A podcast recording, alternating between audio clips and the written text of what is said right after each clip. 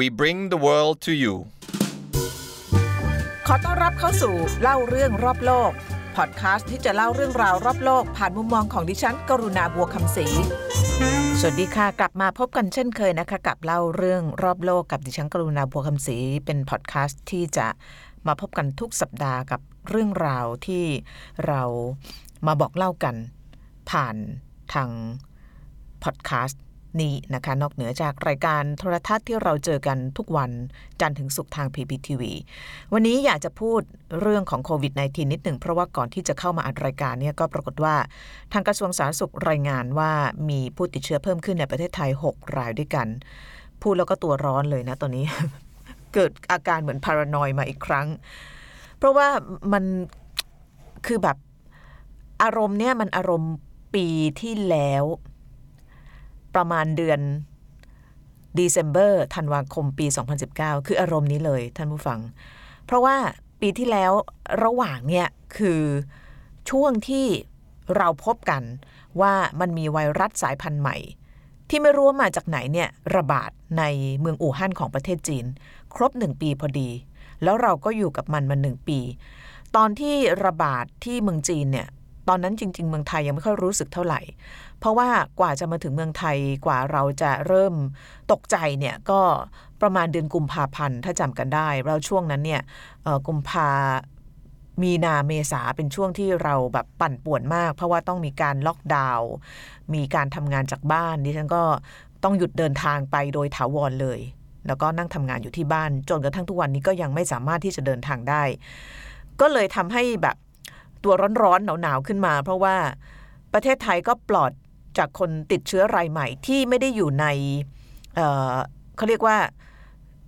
state quarantine มานานมากคือมีผู้ติดเชื้อก็จริงแต่ว่าผู้ติดเชื้อเหล่านั้น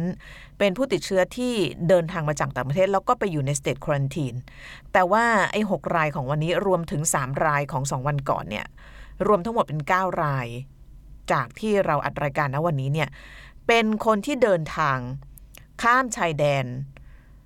ทางธรรมชาติระหว่างไทยกับเมียนมาคือเข้าไปทำงานที่เมียนมาแล้วก็กลับมาประเทศไทยแต่ว่าลักลอบกลับเข้ามาก็เลยไม่ผ่านด่านกักโรคไม่มีการเข้าไปกักตัวตามกฎสิบสี่วันแล้วตอนนี้ก็คือคือแพร่ไปหลายจังหวัดมากนอกเหนือจากเชียงรายเชียงใหม่ก็มาแถวแถวบางนาอุดมสุขมามีราชบุรีมีอีกหลายจังหวัด สองถึงสาม จังหวัดที่ยังไม่ได้เอ่อดูรายละเอียดเพราะว่ารีบเข้ามาพูดคุยกันก่อนก็ก็เป็นการครบหนึ่งปีที่ตอนแรกคิดว่าเราจะหายใจได้โล่งอกมากขึ้นนะคะว่าเราไม่เจอแต่ก็มาเจอจนได้นะคะไข่แตกครบหนึ่งปีพอดีแต่ว่าก็จะไม่แตะเรื่องของการติดเชื้อในประเทศนะคะเพราะว่าตอนนี้ถ้าเกิดพูดตอนนี้ก็อาจจะไปเชยอีกสัก สองถึงสาม วันข้างหน้าเพราะสถานการณ์ก็เปลี่ยนไปค่อนข้างเร็วแต่จะพูดถึงเรื่องนี้ต้นกำเนิดของไวรัสโควิด สิบเก้าก็ยังไม่รู้ว่ามาจากไหนแล้วเกิดขึ้นได้ยังไงนะคะมันก็เป็นสมมุติฐานอยู่ว่ามันติดจากค้างคาวนะคะแพร่จากค้างคาวมาที่เอ่อสัตว์อะไรบางอย่างแล้วก็มาที่คนที่เมืองอู่ฮั่นของจีนแต่นั้นก็เป็นเพียงสมมุติฐานยังไม่มีใครสรุปได้จริงๆว่ามันเกิดจากอะไรและตราบใดที่เรายังสรุปไม่ได้หาต้นตอของมันไม่ได้เนี่ยเราก็ยังไม่สามารถที่จะทิ้งตัวนอนลงได้อย่างเอ่อสบายใจเพราะว่าตราบใดที่เรายังไม่รู้เนี่ยเราก็แปลว่าเราก็ยังไม่เข้าใจธรรมชาติของมันมันอาจจะเอ่อมีอะไรมากกว่าที่เราคิดนะคะมันอาจจะเรียกได้ว่าเอ่อมีการกลายพันธุ์หรืออาจจะกลับมาระบาดใหม่ได้อีกคืออะไรมันก็เกิดขึ้นได้ทั้งนั้นแต่ว่าโชคดีนิดหนึ่งที่ตอนนี้เนี่ยเอ่อวัคซีนเนี่ยเริ่มจะเห็นผลแบบเราเอาละเอาละวะอย่างน้อยก็มีวัคซีนใช่ไหมจะมันจะกลายพันธุ์มันจะอะไรอย่างน้อยก็มีวัคซีนเพราะว่าตอนนี้วัคซีนก็มีของสามบริษัทเป็นอย่างน้อยนะคะก็มีของไฟเซอร์มีของโมเดอร์นาแล้วก็ของออกฟอร์ดที่ผลิตร่วมกับบริษัทยานอังกฤษนะคะก็เป็นวัคซีนที่ภาษาอังกฤษก็เรียกว่า promising ก็คือมีความหวังทั้งสามอันเพียงแต่ว่าธรรมชาติของแต่ละตัวมันก็จะมีความยากความง่ายในการที่จะใช้ไม่เหมือนกันของเราเนี่ยรู้สึกเราจะเซ็นสัญญาซื้อจากออกฟอร์ดนะคะซึ่งก็เป็นวัคซีนที่มีประสิทธิภาพสูงแต่ก็ต่ำกว่าของไฟเซอร์แล้วก็โมเดอร์นาแต่ว่าก็สูงพอที่จะทำให้เราปลอดจากโควิดได้แล้วที่สำคัญก็คือราคาถูก แล้วก็เก็บได้ง่ายกว่าเพราะว่าไม่ต้องเก็บที่อุณหภูมิลบเจ็ดสิบลบเจ็ดสิบองศาเซลเซียสเหมือนกับของไฟเซอร์นะคะซึ่งอันนั้นก็จะเป็นอุปสรรคในการที่จะขนส่งหรือว่าการใช้อันนั้นคือเรื่องของวัคซีนแต่ว่ากลับมานี้คือวันวันนี้ที่เราพูดถึงกันเนี่ยเรากำลังจะพูดถึงว่า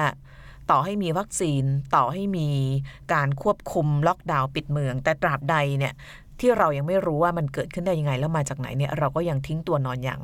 สบายใจไม่ได้โดยเฉพาะอย่างยิ่งวันนี้ได้หยิบเอาเรื่องนี้มาพูดนะคะเราอาจจะทำให้เรื่องนี้มันคอมพลิเคทหรือว่าซับซ้อนมากขึ้นนั่นก็คือเรื่องราวของ Wuhan File นะคะ Wuhan File คืออะไร Wuhan ก็คือชื่อของ Wuhan นะคะเน้นเอามาจากเอ่อเว็บไซต์ของ ซี เอ็น เอ็น File ก็คือข้อมูล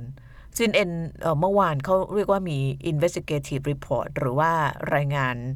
ในเชิงสืบสวนสอบสวนชื่อว่าไฟล์จากวูฮั่นนะคะเป็นไฟล์ที่มีความหนาประมาณหนึ่งร้อยสิบเจ็ดหน้า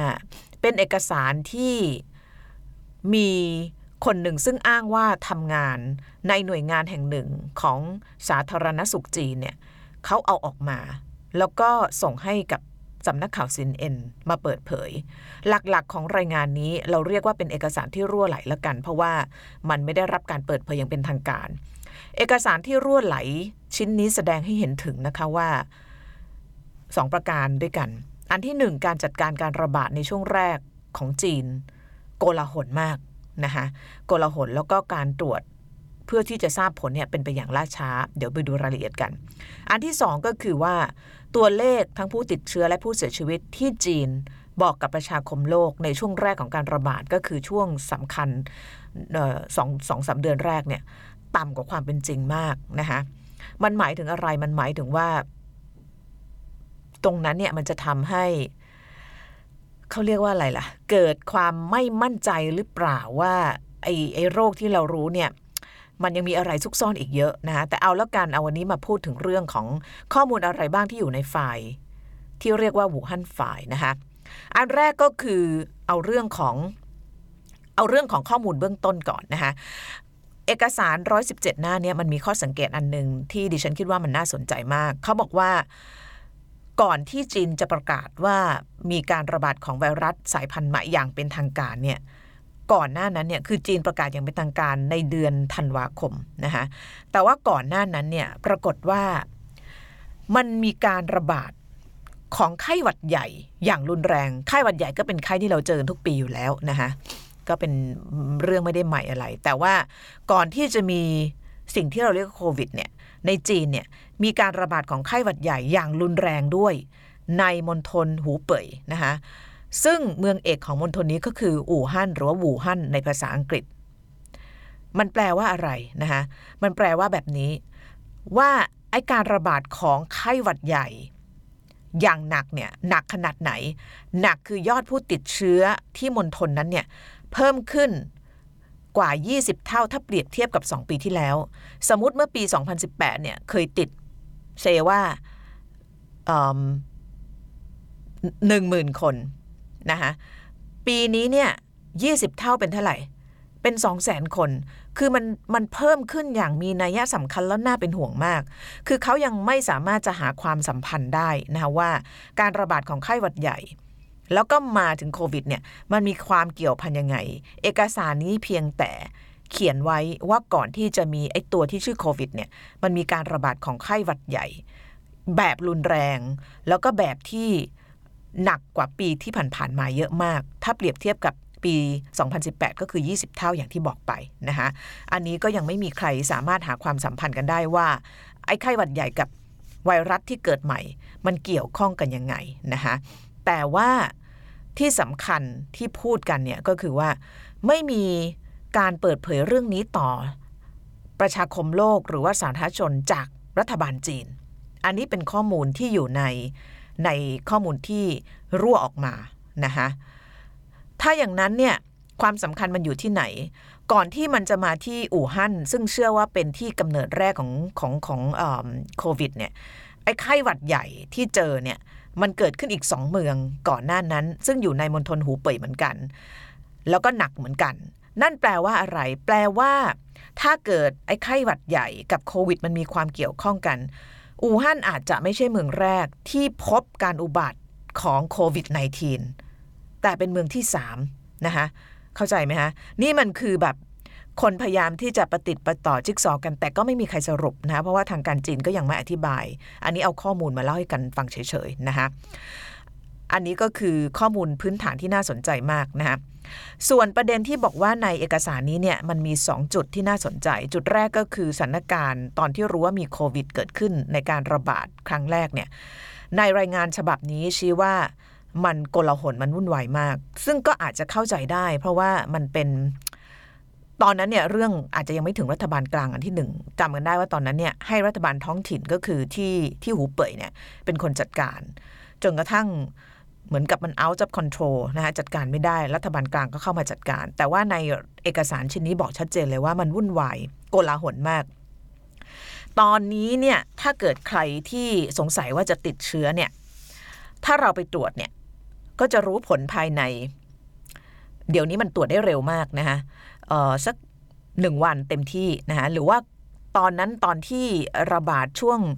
มีนาเมษาในประเทศไทยเนี่ยตรวจมากเต็มที่ก็เจ็ดวันก็รู้ผลแต่ในรายงานฉบับนี้เขาบอกว่าที่เมืองจีนในช่วงแรกๆเนี่ยขั้นตอนกระบวนการกว่าจะเอาเชื้อมาแล้วก็รู้ผลเนี่ย ยี่สิบสามจุดสาม วันคือคือสามสัปดาห์กว่าๆกว่าจะรู้ว่าใครติดไม่ติดนะเพราะฉะนั้นนึกภาพออกไหมคะว่าถ้าเกิดการรับมือที่มาตรการแล้วก็เครื่องมือในการที่จะป้องกันการระบาดของโรคที่ได้ผลที่สุดก็คือต้องรู้ว่าใครติดเพื่อที่จะกักกันตัวแต่ถ้าเกิดมันรู้ว่าติดช้าขนาดนั้นเนี่ยโอกาสที่มันจะแพร่ระบาดมันก็สูงมากมันก็เลยจะอธิบายได้ไหมว่าในช่วงแรกๆเนี่ยมันถึง out of control อย่างที่บอกเพราะว่าช่วงเวลาของกว่าจะตรวจแล้วรู้ผลเนี่ยมันเกือบเดือนซึ่งมันนานมากอันนี้จากรายงานที่ที่รั่วออกมานะคะแล้วเขาก็มีการเล่าถึงเหตุการณ์ที่มันเกิดความโกลาหลบุคลากรทางการแพทย์ต้องทำงานหนักมากจนกระทั่งมีเรื่องของคุณหมอคนหนึ่งนะคะคุณหมอก็คือคุณหมอลี่นะคะที่กลายเป็นข่าวใหญ่แล้วก็ท่านก็เป็นหมอที่โรงพยาบาลแห่งหนึ่งในในอู่ฮั่นแล้วก็ปรากฏว่ารักษาคนไม่มีเวลาหลับไม่เวลานอนตอนนั้นเราเห็นภาพของคนคือล็อกดาวน์ทั้งเมืองเมืองมีสิบล้านคนนี่แบบว่าทุกคนต้องอยู่ในบ้านในตึกนะโรงพยาบาลก็แออัดไปด้วยผู้ป่วยต้องมีการก่อนจะสร้างโรงพยาบาลสนามนี่หมอทำงานหนักมากแล้วก็มีคุณหมอท่านหนึ่งเสียชีวิตแล้วก็เป็นเรื่องที่ไม่ค่อยเกิดขึ้นในเมืองจีนเพราะว่าเห็นผู้คนโกรธมากนะคะออกมาทั้งทางโซเชียลมีเดียออกมาพูดแบบตรงไปตรงมารัฐบาลจีนเนี่ยจัดการได้ไม่ดีนะคะอันนั้นคือภาพสะท้อนถึงความโกลาหลในช่วงแรกๆของจีนแล้วหลังจากนั้นมาก็ดูเหมือนว่าจะจัดการได้ดีขึ้นซึ่งจริงๆแล้วเนี่ยไอ้ข้อมูลที่ถูกอ้างว่ารั่วไหลออกมาในคราวนี้เนี่ยก็อาจจะไม่ใช่เรื่องแปลกมากเท่าไหร่เพราะว่าในช่วงการระบาดแรกๆเนี่ยเราก็พอจะเห็นภาพว่ามันก็คงไม่ได้เป็นไปอย่างเรียบร้อยหรอกมันเป็นโรคใหม่ไม่มีใครรู้ไม่มีใครจัดการไม่รู้ว่ามันเป็นยังไงอะไรใช่ไหมฮะแต่ว่าอันที่มันน่าสังเกตแล้วก็น่าจะทำให้เราตกใจได้มากกว่าคือข้อมูลตรงนี้มันเป็นข้อมูลมันเป็นแฟกต์มันเป็นข้อเท็จจริงนะคะที่เราก็ยังสงสัยพออ่านรายงานฉบับนี้แล้วว่าว่าทำไมทางการจีนจึงไม่บอกข้อมูลที่เป็นความจริงถ้าเราตั้งสมมุติฐานว่าเอกสารฉบับนี้เป็นเอกสารจริงนะคะนั่นก็คือข้อมูลของผู้ติดเชื้อและผู้เสียชีวิตในรายงานหนึ่งร้อยสิบเจ็ดหน้าเนี่ยเขาพูดถึงวันหลักๆสองวันนะคะรายงานฉบับนี้เขาบอกว่าวันที่สิบกุมภาพันธ์เนี่ยในวันนั้นเนี่ยเอกสารลับชุดนี้ระบุว่ายอดผู้ติดเชื้อโควิด สิบเก้า ทั่วประเทศมีอยู่ทั้งหมด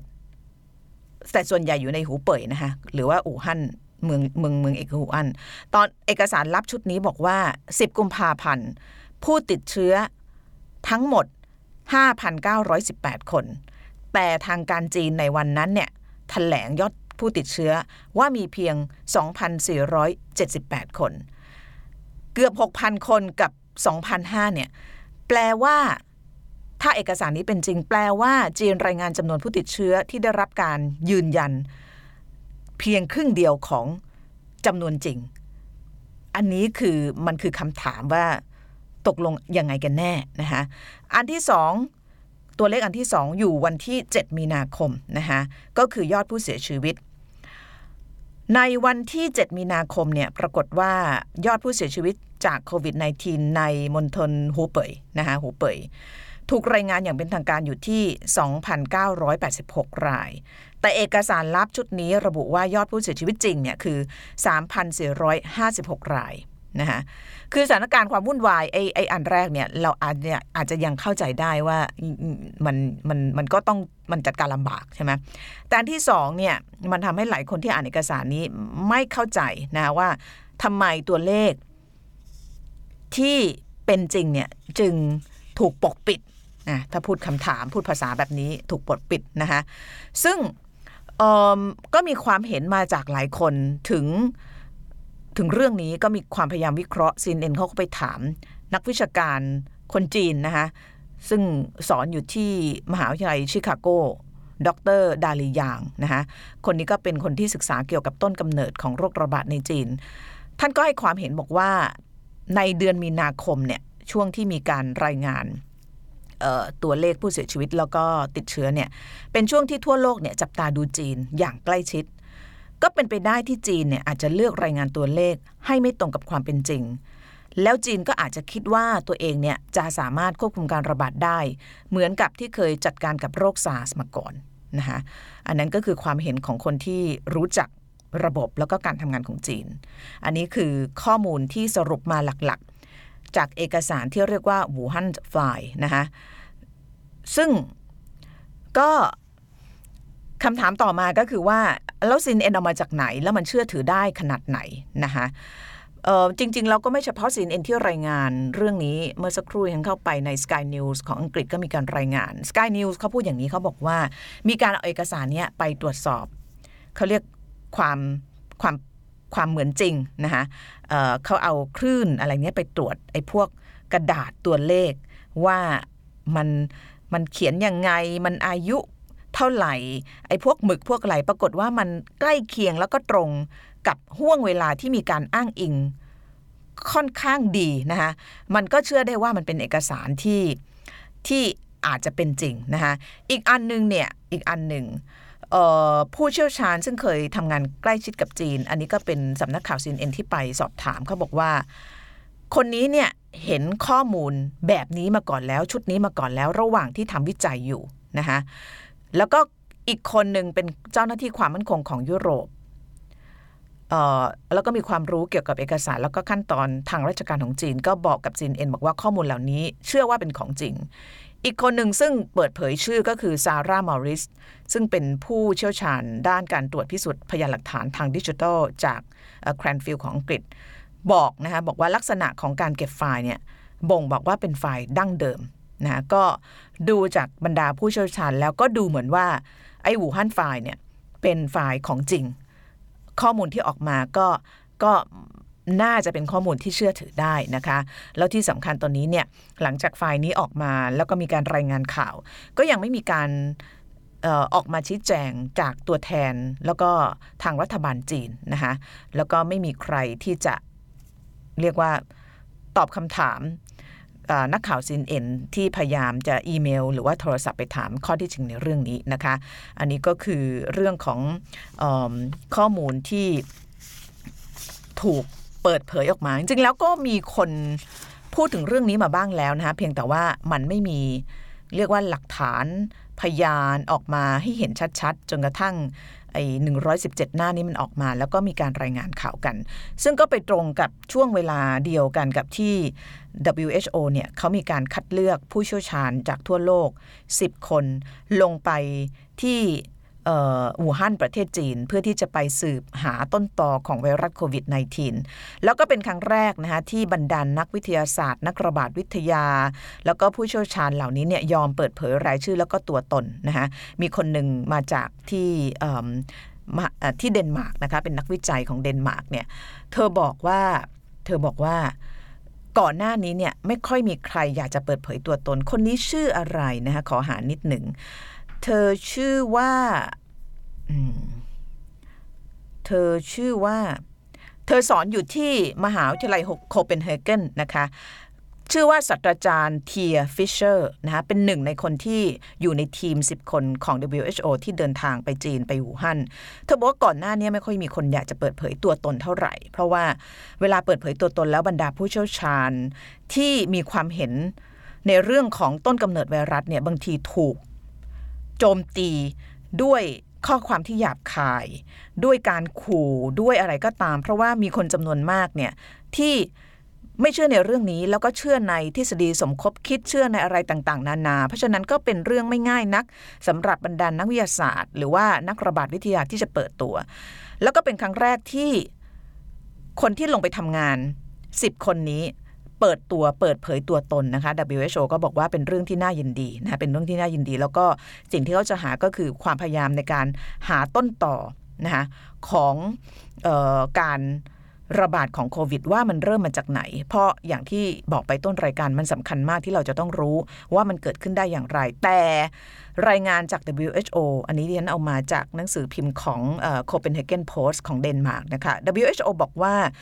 มันก็ไม่ใช่งานง่ายๆมันอาจจะใช้เวลานานมากนะคะอย่างเช่นตอนที่นักวิทยาศาสตร์พยายามจะหาต้นตอของการระบาดของไวรัสเมอร์สว่ามันมาจากไหนตอนนั้นเนี่ยใช้เวลาปีหนึ่งนะคะกว่าจะรู้ว่ามันมาจากไหนตอนนั้นถ้าจำไม่ผิดจะมาจากอูฐนะคะเป็นไวรัสที่ระบาดในตะวันออกกลางเมื่อปีสองพันสิบสองหรือว่าแปดปีที่แล้วอีกอันหนึ่งนะคะที่ต้องใช้เวลาหานานแล้วนานมากกว่าไวรัสเมอร์สก็คือ SARS ตอนนั้นเราก็เจอกับไวรัส SARS ฮ่องกงเจอหนักนะคะตอนที่มีการระบาดของไวรัส SARS ก็คือปีสองพันสามสิบเจ็ดปีที่แล้วเนี่ยตอนนั้น ดับเบิลยู เอช โอ บอกว่านักวิทยาศาสตร์เนี่ยใช้เวลาในการหาต้นต่อว่า SARS มาจากไหนเนี่ยใช้เวลาถึงเกือบสองปีในการ identify หรือว่าเจาะจงต้นกำเนิดของไวรัสชนิดนี้นะคะเพราะฉะนั้นเอ่อก็น่าสนใจว่านักวิทยาศาสตร์จะใช้เวลาขนาดไหนในการที่จะหาต้นตอของไวรัสโควิด สิบเก้า เพื่อที่เราจะได้เข้าใจธรรมชาติของมันมากขึ้นเพื่อที่จะป้องกันไม่ให้มันมีการระบาดซ้ำหรือถ้าเกิดมันมีการกลายพันธุ์เนี่ยเราจะได้มีความรู้ที่รอบด้านมากขึ้นในการที่จะจัดการกับมันนะคะเพราะว่าเอ่อตราบใดที่เรายังไม่เข้าใจมันไม่รู้ว่ามันมาจากไหนเนี่ยเราก็ยังมีจิ๊กซอว์ที่มันมืดดำอยู่ซึ่งมันไม่ไม่เป็นผลดีต่ออนาคตของมนุษยชาตินะคะแล้วก็ที่สำคัญก็คือการลงไปของนักวิทยาศาสตร์ทั้งสิบคนเนี่ย